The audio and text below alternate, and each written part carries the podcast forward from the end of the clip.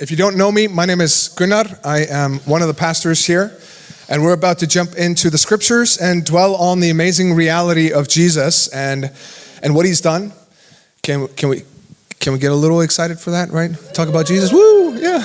In the midst of volcano and bad news everywhere, we get to come and talk about Jesus. And more than that, we get to dwell on how his life, how his work, how his teaching encourages us to take a bold stand for Jesus, even if it costs us, even if it comes at discomfort.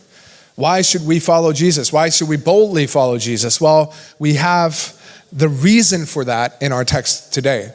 And this is much needed because we live in a day and age where conviction is collapsing. No one is entirely sure about anything, it seems. Virtue is vanishing, and if we, as the church of Jesus, are not ready to take a bold stand for Jesus, we will find ourselves being the ones who will fall or kneel for anything or anyone. We will just be going with whatever direction the culture around us is going, but we want to go where Jesus would call us to go. So our text today is Hebrews chapter 2. We're going to be dealing with verses 10 through 18, wrapping up the second chapter. And the title today is Taking a Bold Stand for Jesus. And I love this about our faith because our faith isn't simply about telling us what to do. It is also telling us why to do it. For example, we were doing the giving part here today. The Bible says not that God loves a giver, but rather God loves a cheerful giver. So it's not only telling us what to do, it's how should we do the things that God called us to do. And so here we are going to be dwelling on, in these verses, the glorious humanity of Jesus and how his sacrifice, how his work actually gives us the reason for why we should stand boldly before Jesus. It's not to receive mercy. It's rather because of the mercy we have already received. It's not to earn grace, but rather because of the fact we can't earn grace. And so that is what we're dwelling on today. So let me start with verses 10 through 11, the first part of 11. And we're going to dwell on Jesus, who is our salvation and our sanctifier. And so it says here, would you stand with me for these, this verse and a half as we read this together? For it was fitting that he, for whom and by whom all things exist, in bringing many sons to glory, should make the founder of their salvation perfect through suffering. For he who sanctifies and those who are sanctified all have one source. Amen? You may be seated. So this is God's glory being revealed through Jesus. And we talked about it a little bit 2 weeks ago, how strange it is to say the glory of God is revealed in a suffering Messiah. How strange is that?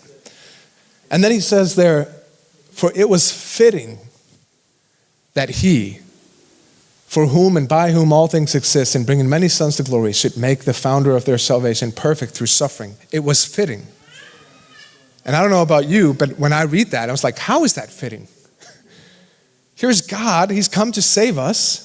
How is it fitting that he should save us through suffering? That here's the creator, sustainer of everything, and he is allowing his own creation, whose breath he gives, to nail him to a cross, onto a tree that he created, on a hill that he made. How is it fitting at all that he should save us through suffering?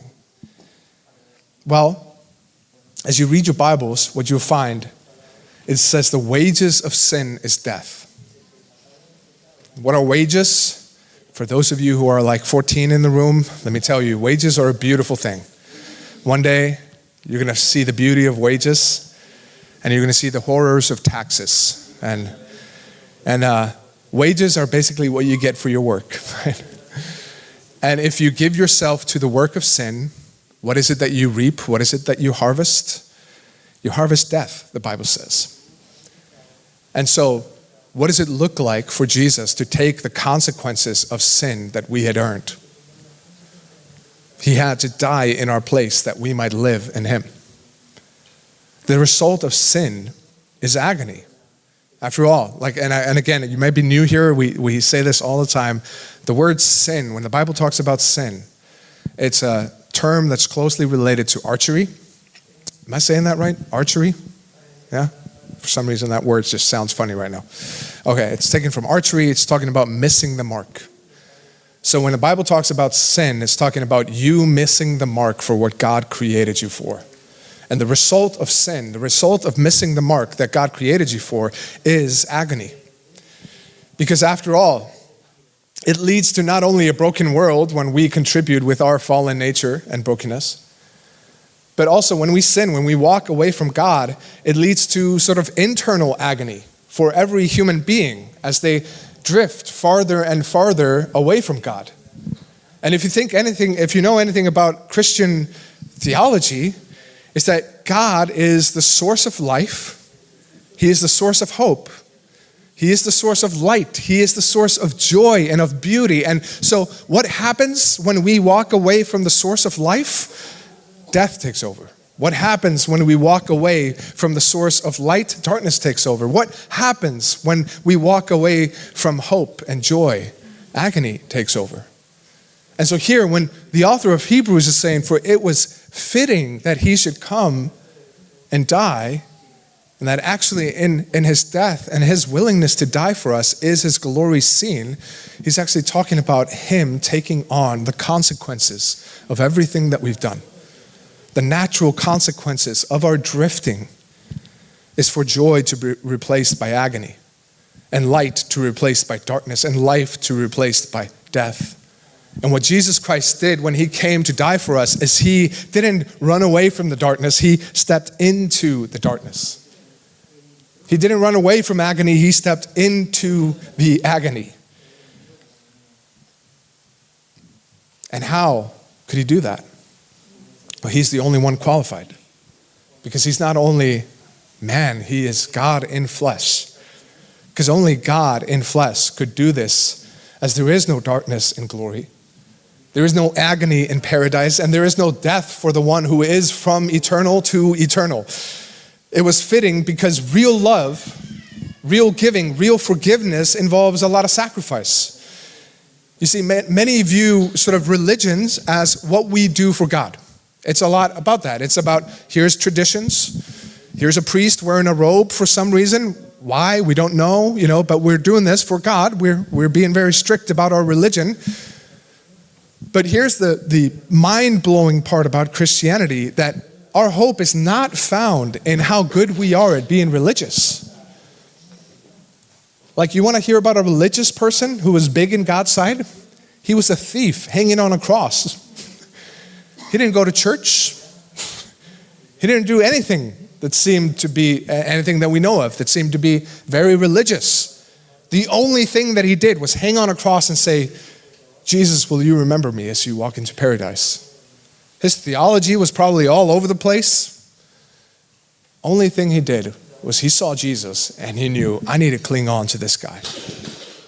And so a lot of people, when we think about religion as a whole, you think about what we do for God. Like, a lot of us would identify with King David here in 2 Samuel 24, and it's a scene where King David is going to sacrifice for God, but he refuses to sacrifice something that didn't cost him anything. And so he makes sure to get something that cost him a lot so that he could give it to God. And for a lot of people, we might think, oh, okay, this is awesome. This is me being great, a great Christian, and this is what faith is all about. This is what religion is all about, what I can bring before God.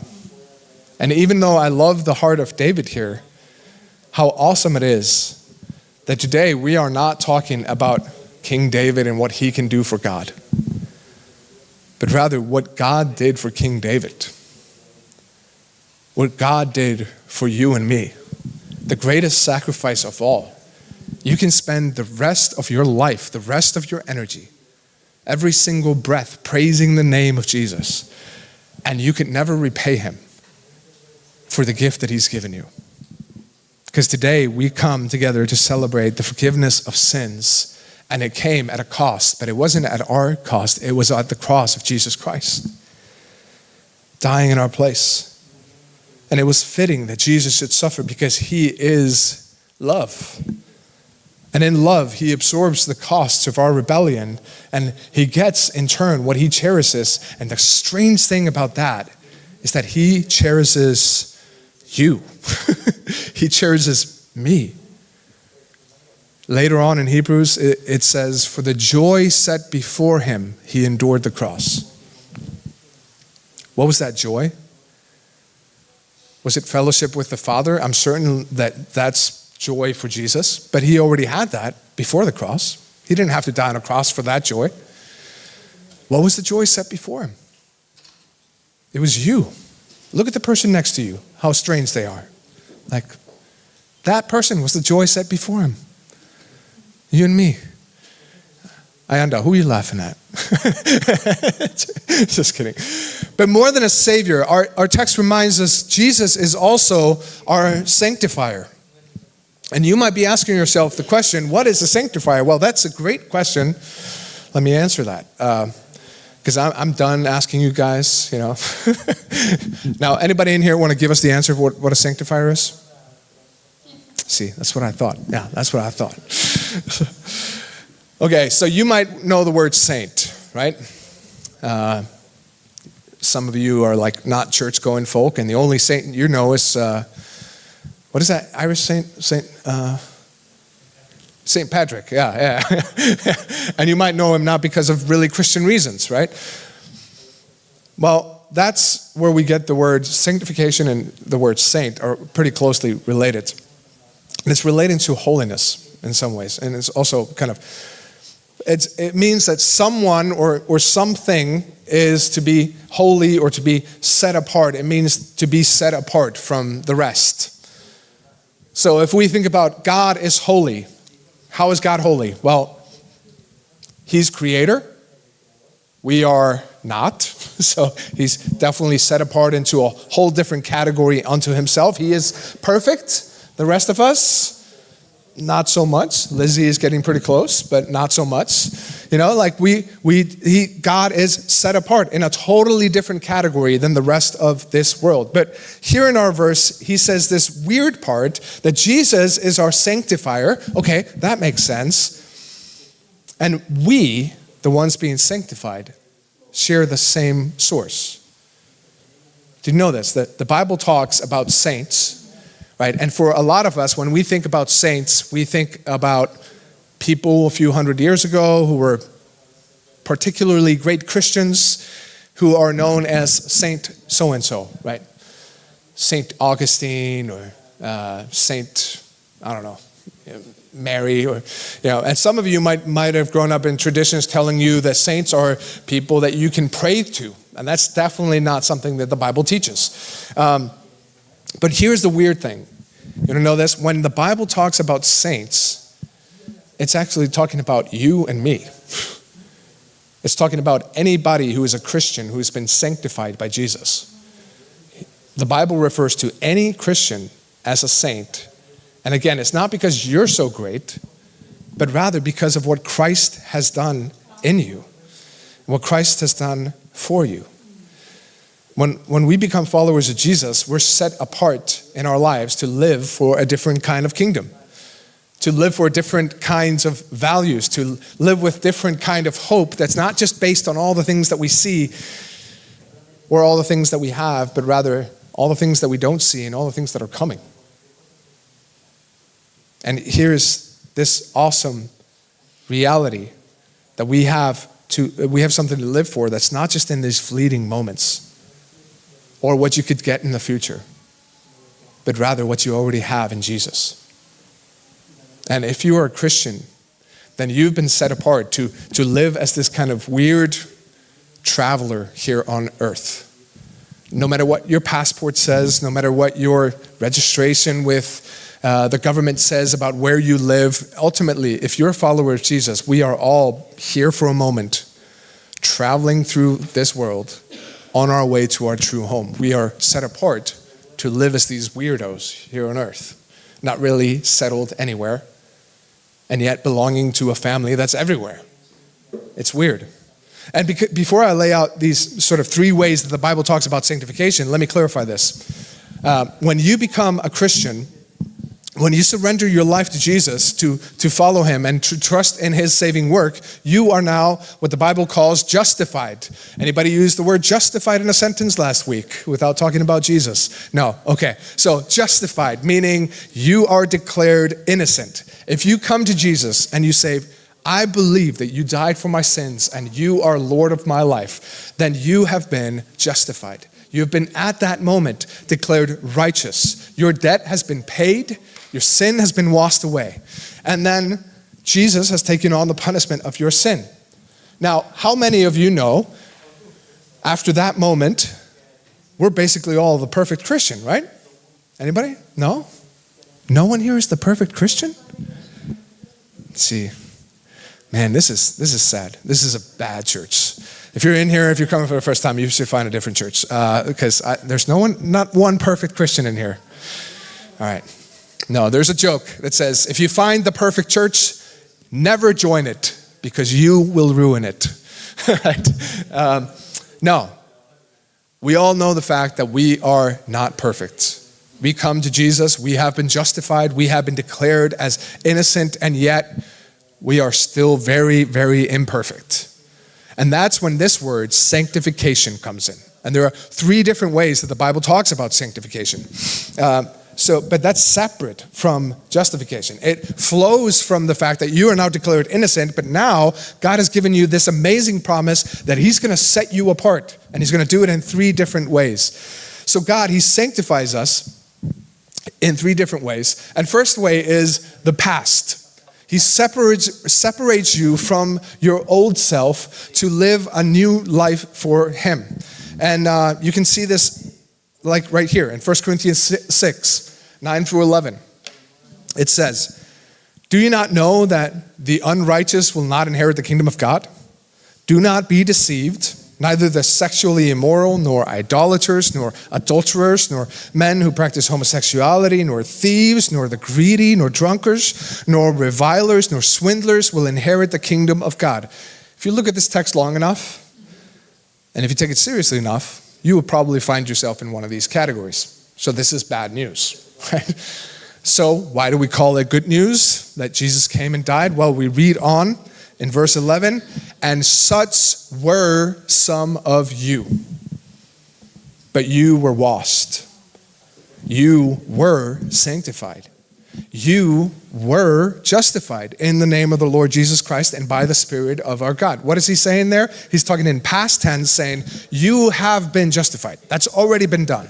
And you have been sanctified. You have been set apart. You are no longer defined by who you used to be.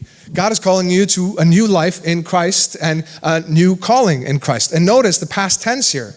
You were sanctified. You have been set apart. And a similar thing happens in Romans. We're going to do a baptism here later on today. Romans 6 is a great chapter to read on if you're interested in learning about baptism. But in verses 10 to 18 there, when Paul is talking about baptism and how it points to being buried with Christ and to live a new life for Christ, he's mentioning this, we are dying to sin. And the promise of God is that sin's dominion is cut over our life. We are dead to sin and free to live for God. And there's a reorientation that takes place at that moment. There are new desires that start popping up in our mind and in our life and in our hearts. So we are used to living in a world where the healthy, they're contaminated by the sick, right? We learned this in COVID. If you didn't know this before COVID, then God bless you. But I think we got a sort of good education during COVID that typically in life, it's never the healthy that contaminate the sick with their healthiness. It's the sick that contaminate the healthy, right? And this might be weird for us, but when we think about Jesus, it's the exact opposite picture. It's he comes in as the healthy, infecting anybody who comes into contact with him, with his health, with his new life. He is the one transforming us to look more like Jesus. And this is a very common story with new believers. This happened with me, and I'm sure Raise your hand if you can identify. Yeah, I haven't said it yet, Willie. He's like, raise your hand. Yeah, okay. Raise your hand if you can identify with this. I became a Christian, and then there was just some stuff that had been a defining sin in my life that just kind of disappeared right off the bat when I decided to follow Jesus. Can anybody identify with that? Yeah. There's a few of those testimonies in here. I like how one started playing with his ear. But then I think we can all identify with this. There was other sin that just persistently stayed there, right? And you just thought to yourself, why can't you be like the other sin that just went away? Why do you cling so closely? Like, why you just weigh me down like a blanket? What is wrong with this? Like, you start to experience this sin. This stubborn sin that just won't go away. And so there's sanctification going on. He is defining, he's setting you apart to live a new life. And yet even in this sin that just won't go away, there's something that's changed in your relationship with that sin. Before coming to Christ, you just enjoyed it. I just loved being in sin and I didn't mind. It didn't nag at my conscience. I didn't think to myself, I shouldn't be doing this. I just lived my own life. And I really enjoyed it. And then after coming to faith, that sin that stuck around, and I was, like, when the Bible says we have to be denying ourselves, taking up our cross, killing our flesh, right? For some reason, I always thought of that as like an execution. It takes like 5 seconds. All right, flesh is killed. Let's walk away. Let's do something cool. Turns out killing your flesh is more like a wrestling match that has no limit to the rounds. It just keeps on going, right? But when we start to follow Christ, one of the things that reorients our minds and our hearts is that our relationship to that sin that we used to live for and enjoy is no longer there. Even though it's persistent, all of a sudden you start to feel like, God, I don't want this. And you start to identify with Paul the Apostle who wrote, man, what a wretched man I am. Why do I do the things I don't want to do? And I don't do the things I do want to do. And you're like, yes, Paul, amen. What is up with that? So that's one of the ways that God starts to sanctify you. He separates you from your past to live a new life. And then he goes into the present, and that leads to this. It's called progressive sanctification. Over your life, you start to look more like Jesus. 2 Corinthians 3:18 says, and we all with unveiled faces beholding the glory of the Lord, and look at the tense here, are being transformed into the image, into the same image from one degree of glory to another. For this comes from the Lord who is the Spirit. Now, what is he saying there? In the past tense, he said, we have been transformed, we have been sanctified, we have been justified. And here, he's using the present tense and saying, we are being transformed. And you find similar ideas in Romans chapter 8, and Colossians chapter 3, Philippians chapter 3. He is changing you to look more like Jesus. And this is an ongoing process that will not be fulfilled until the last and the third category, which is the future sanctification. So if you go to this passage, this is the last book of the Bible, Revelation chapter 21, you find that this is the consummation of all of human history. And what is happening? Heaven is coming down. And this idea that we see in that verse is that nothing sinful is going to be in heaven. So that is why we need a savior. That is why we don't just need to try to be moral, because all of us have failed already.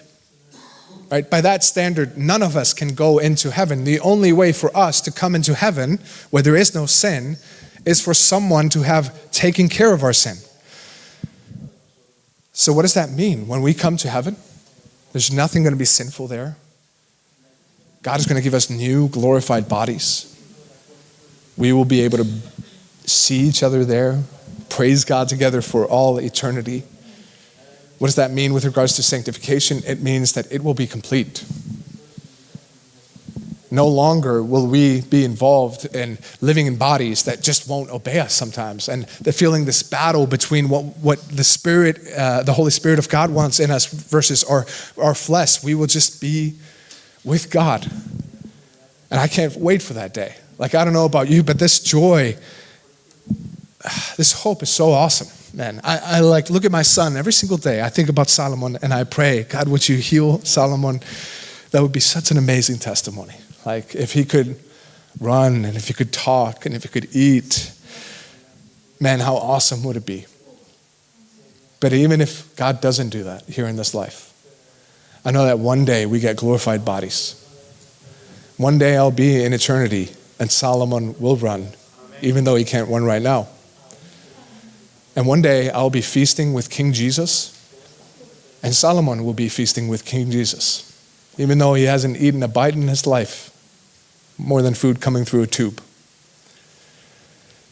Even though he hasn't spoken yet here on earth, one day I really hope he's going to be singing loudly in heaven.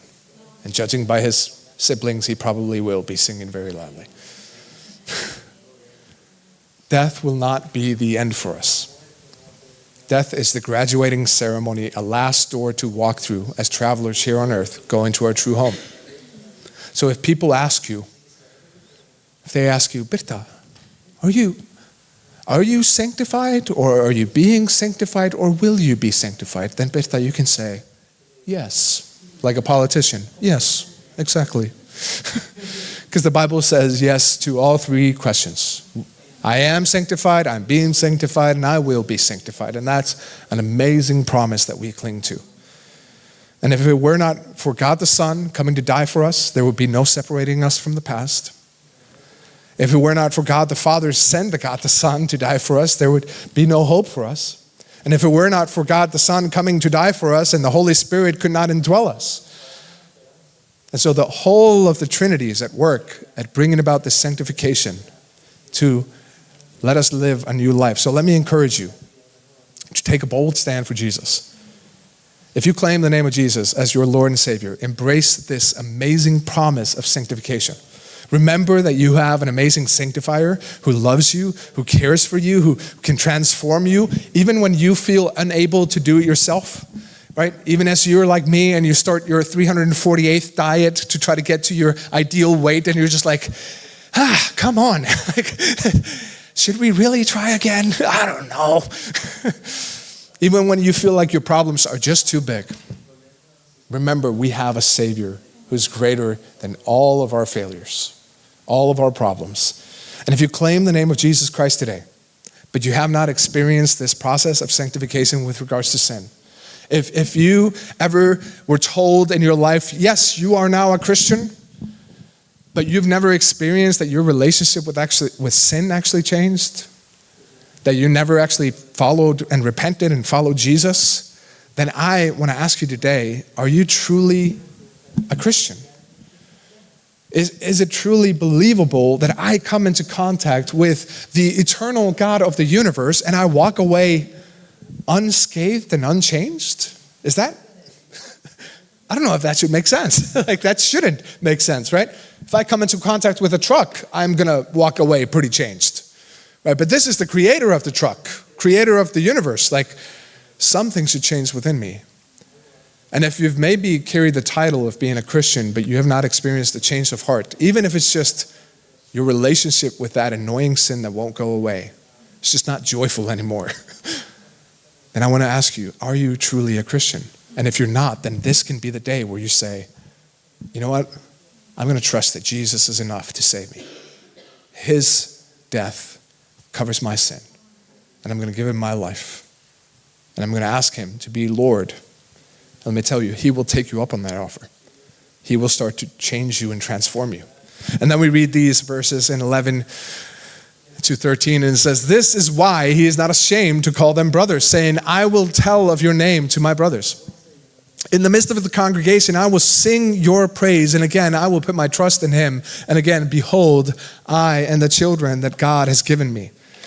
Now here again, the author of Hebrews is highlighting the glorious humanity of Jesus by saying this. He identifies with us by calling us brothers.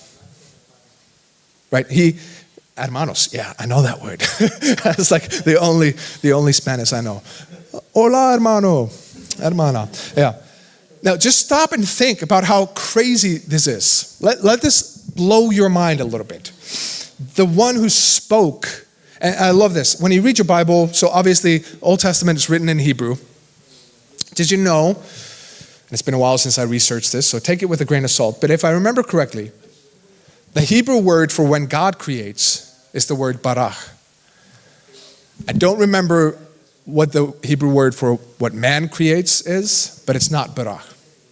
So bara is like this idea of actual pure creation, right? And when man creates, it's more this idea of manipulation. You're taking something that already exists and you're manipulating it to look different or function differently. That is how man creates. Now, when God creates, he speaks a word to nothing and it happens, right?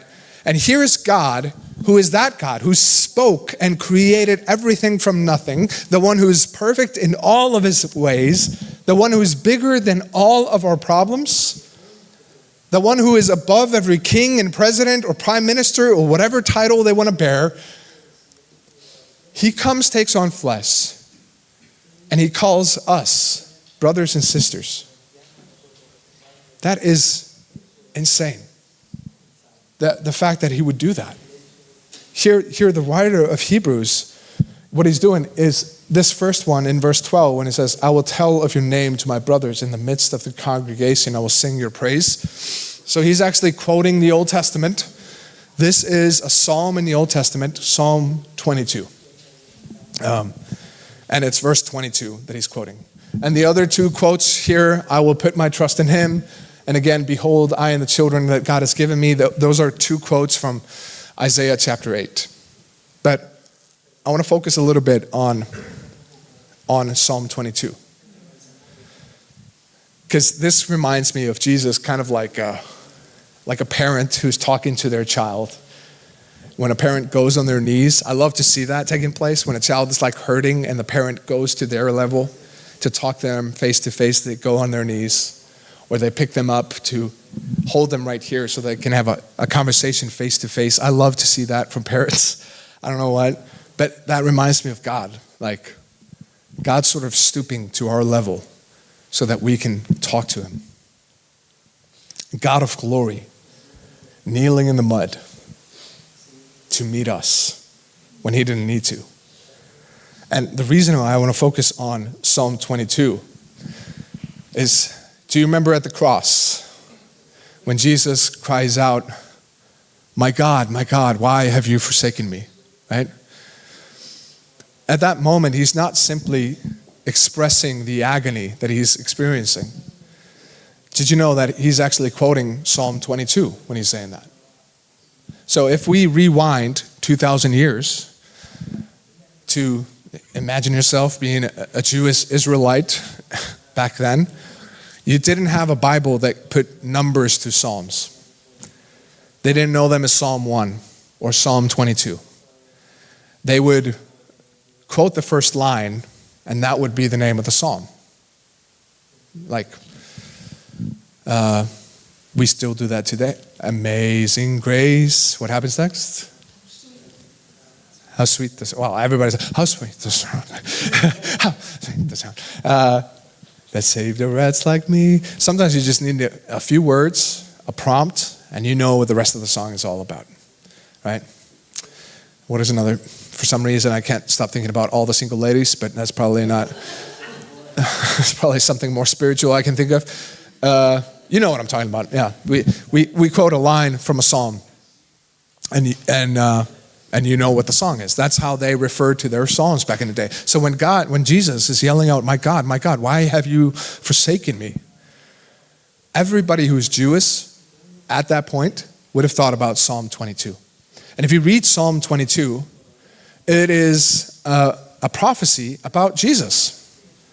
Right? I forget when Psalm 22 is written, 800 years before Christ, I think, before crucifixion was ever invented, you find a prophecy about Jesus. And actually, the funny thing is, or not the funny thing, the fun fact, when you read your New Testaments and you read about the crucifixion, there's very little detail given about what it was like. You know, I was talking to one who had recently come to the faith, and it's like, I'm surprised how you just kind of, there's one page talking about Jesus was crucified, and it, like, and then it moves on to the next. And the interesting part is that if you really want details about the crucifixion, you have to go to the Old Testament. Before Jesus was even born, you have to read the prophetic passages about how the Messiah would suffer, like Psalm 22, Isaiah 43. Like, you would have to read these passages to know what was actually happening. So here in Psalm 22, we read this, for instance: "They have pierced my hands and feet. I can count all my bones." Right? This is in verse 16. Yeah. "They stare and gloat over me. They divide my garments among them, and for my clothing they cast lots." Now, who are they talking about there? Jesus, right? This is him being killed. Yet, this is written 800 years before Jesus ever lives. What's even more amazing, they have pierced my hands and feet.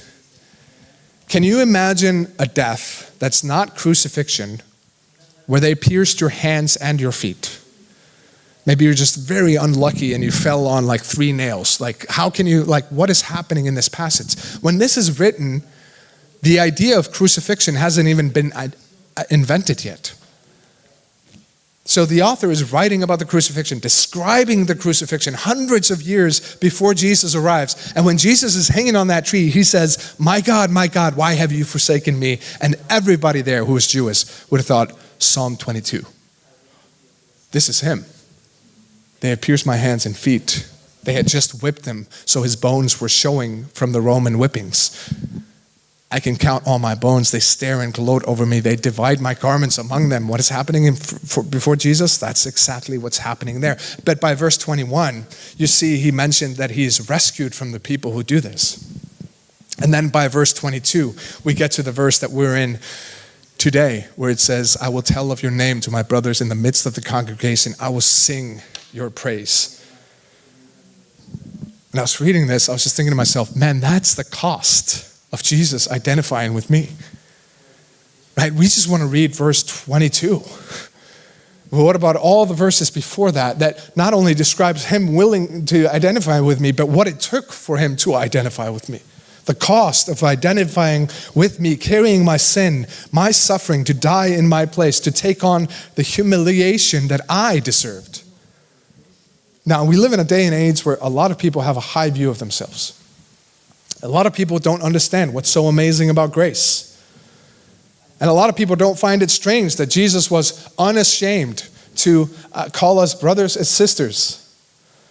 But then I go and find it difficult to not be ashamed of Jesus, to call him my brother. There's a lot of people who do that. Man, yeah, of course Jesus would identify with me. I'm pretty great. Of course, why wouldn't he want me as a brother or sister? And yet we leave this building and we are the ones ashamed to identify with Jesus.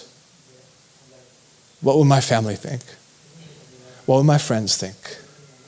What kind of job opportunities will I lose out on? What kind of promotions might I lose out on? Will I get fired from my job for believing these things? They may be thinking of what others think of them, or what others might say, or how people might hate or despise you for that. Perhaps you struggle with feeling ashamed to call Jesus brother and your Lord because it might cost you something. Maybe it would cost you putting people over profits or respect at your job. Maybe it would cost you a job promotion or even getting hired for a job. But we should not be so amazed. That's the thing I'm like, walk away with this, and it's like, I don't want to be amazed. We should not be so amazed that we have unashamed people who identify with Jesus in this world, even though it comes at a cost. But rather, after reading this passage, we should rather be amazed that Jesus was unashamed to identify with us. In all of our failures, in all of our weak moments, that he would identify with you and me. We should take this love of Jesus, be filled with boldness, and say, I'm going to identify with Jesus no matter what. No matter what people say, no matter what I have to give up, no matter what negative thoughts or talks I have to endure, no matter what I have to change, no matter what I have to give up, whatever the cost, I want to be where Jesus is because that's the best place to be. Because until God is enough for us, then nothing else ever will be. And sometimes it's at the moments when the only thing that we have is Jesus, we realize then that Jesus is all that we really need. And I think those moments are often happening at our deathbed when we are faced with death and really everything else that we used to live for, cherish, the opinions of the people that we used to just be so terrified of losing, all of a sudden that comes to nothing and we're just faced with God and Jesus is all we have. At that moment, will Jesus be enough? At that moment, will you realize that Jesus is all you truly need? And I want to implore you to take a bold stand for Jesus, because he was unashamed to identify with us as a brother, even though he was Jesus Christ, our creator, our Lord, our brother. No matter the cost, whatever the reason may be for pulling you away from Jesus, I want to encourage you today. He was unashamed to identify with me, with you, even to the point of dying on a cross. As we go into this week, may we not be ashamed to carry the name of Jesus boldly wherever we go. Not because we're so awesome, but rather because Jesus is worthy of it all. And then lastly, I want to read these verses and quickly point you to Jesus as we go into this week. Since therefore the children share in the flesh and blood, he himself likewise partook of the same things, that through death he might destroy the one who has the power of death, that is the devil, and deliver all those who through fear of death were subject to lifelong slavery. For surely it is not angels that he helps, but he helps the offspring of Abraham. Therefore he had to be made like his brothers in every respect, so that he might become the merciful and faithful high priest in the service of God to make propitiation for the sins of his people. For because he himself has suffered when tempted, he is able to help those who are being tempted. So lastly, I want to say this as to why I want you to take a bold stand for Jesus. Think about the titles and descriptions of Jesus here. Right? Captain, brother, destroyer of death. That's so awesomely destroyer of death. Destroyer of death, merciful, faithful, propitiation, whatever that means. No, I'm just kidding. That means, is that what you guys were thinking? He is a sacrifice on our behalf, atoning sacrifice, right? That's what propitiation means, meaning appeasing or atoning sacrifice. He's understanding and able to help. Who else is more worthy of taking a bold stand for? Who else can handle the weight of your expectations of your faith? No mere human, no matter how great they are, can live up to the weight of your faith in them. That's why, man, I hope for all of you that none of you are putting your faith in a pastor like me or anybody else who is representing Jesus or serving Jesus, because, man, our job is pointing to Jesus, right? Right? And don't, if you put your trust or your entire faith on your spouse or your kids to fulfill you and make you happy, they will be crushed under the weight of that expectations, because they're not God. Only God can fill that gap. Who else is more worthy of taking a bold stand for than this one? Take a bold stand for Jesus, because he is worthy. Plead with God to destroy your cowardice, your fear of man, this world, this nation. We desperately need you. You are here for a reason. The trend as an Icelander who's lived here for a few years has been awful the last 15 years or so. The trend among all the churches in Iceland is fairly sad. It's really, really sad. Churches are emptying out. Christians are tired. There's not a lot of things happening. And I'm wondering to myself how awesome it is that God is bringing all these Christians here from around the world. And I'm asking myself, God, please infect us with their willingness to serve, with their joy, with their hope. Please don't come here and let us transform you into just welcome to Iceland. It's a sad place. Please, Please, in fact, use your gifts to build us up and encourage us because we so desperately need you. Plead with God that he would use you. In a day where conviction is compromised, virtues are vanishing, it needs people who just boldly stand for Jesus and proclaim Jesus, testifying with their words and with their life. He is worthy of it all.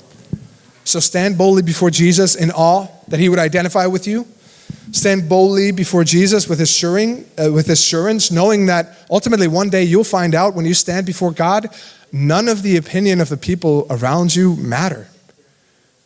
When you stand before God, the only opinion that truly matters is God himself. So be assured of that. Stand boldly for Jesus because of his love for you. If he loves you, what can others do to take away your hope? And brothers and sisters, I just want to read to you this.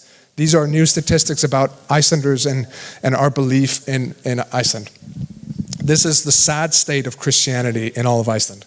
So there's a guy who came in 2006. He asked a bunch of questions about belief in God. And there's a guy, he's lived here all that time. And he came again and he asked 3,000 people living in Iceland about the same questions that he asked in 2006. So first question he asked is, I believe in a loving God that you can pray to. In 2006, 45% of people said yes to that. They agree with that statement. 17 years later, it's dropped by 20% that people believe in a loving God that you can pray to. There's no God other than imaginary gods. Here we're talking about atheism. In 2006, there were 20% of people who were atheists. Now we're at 33%. 1 out of every 3 people that you meet on the street are probably atheists. There's no way to know if God exists. Here we're talking about agnosticism, right? In 2006, there were 11% of people that were agnostics. 2023, 21%. God must exist, otherwise life has no meaning. Here we're talking more about deistic thought. That was true of 9% of people in 2006, and it's 4% of people today. Here, it's God created and controls the world. In 2006, there were 3% of people who believed this. And 2023, there's 1% of people that believe this.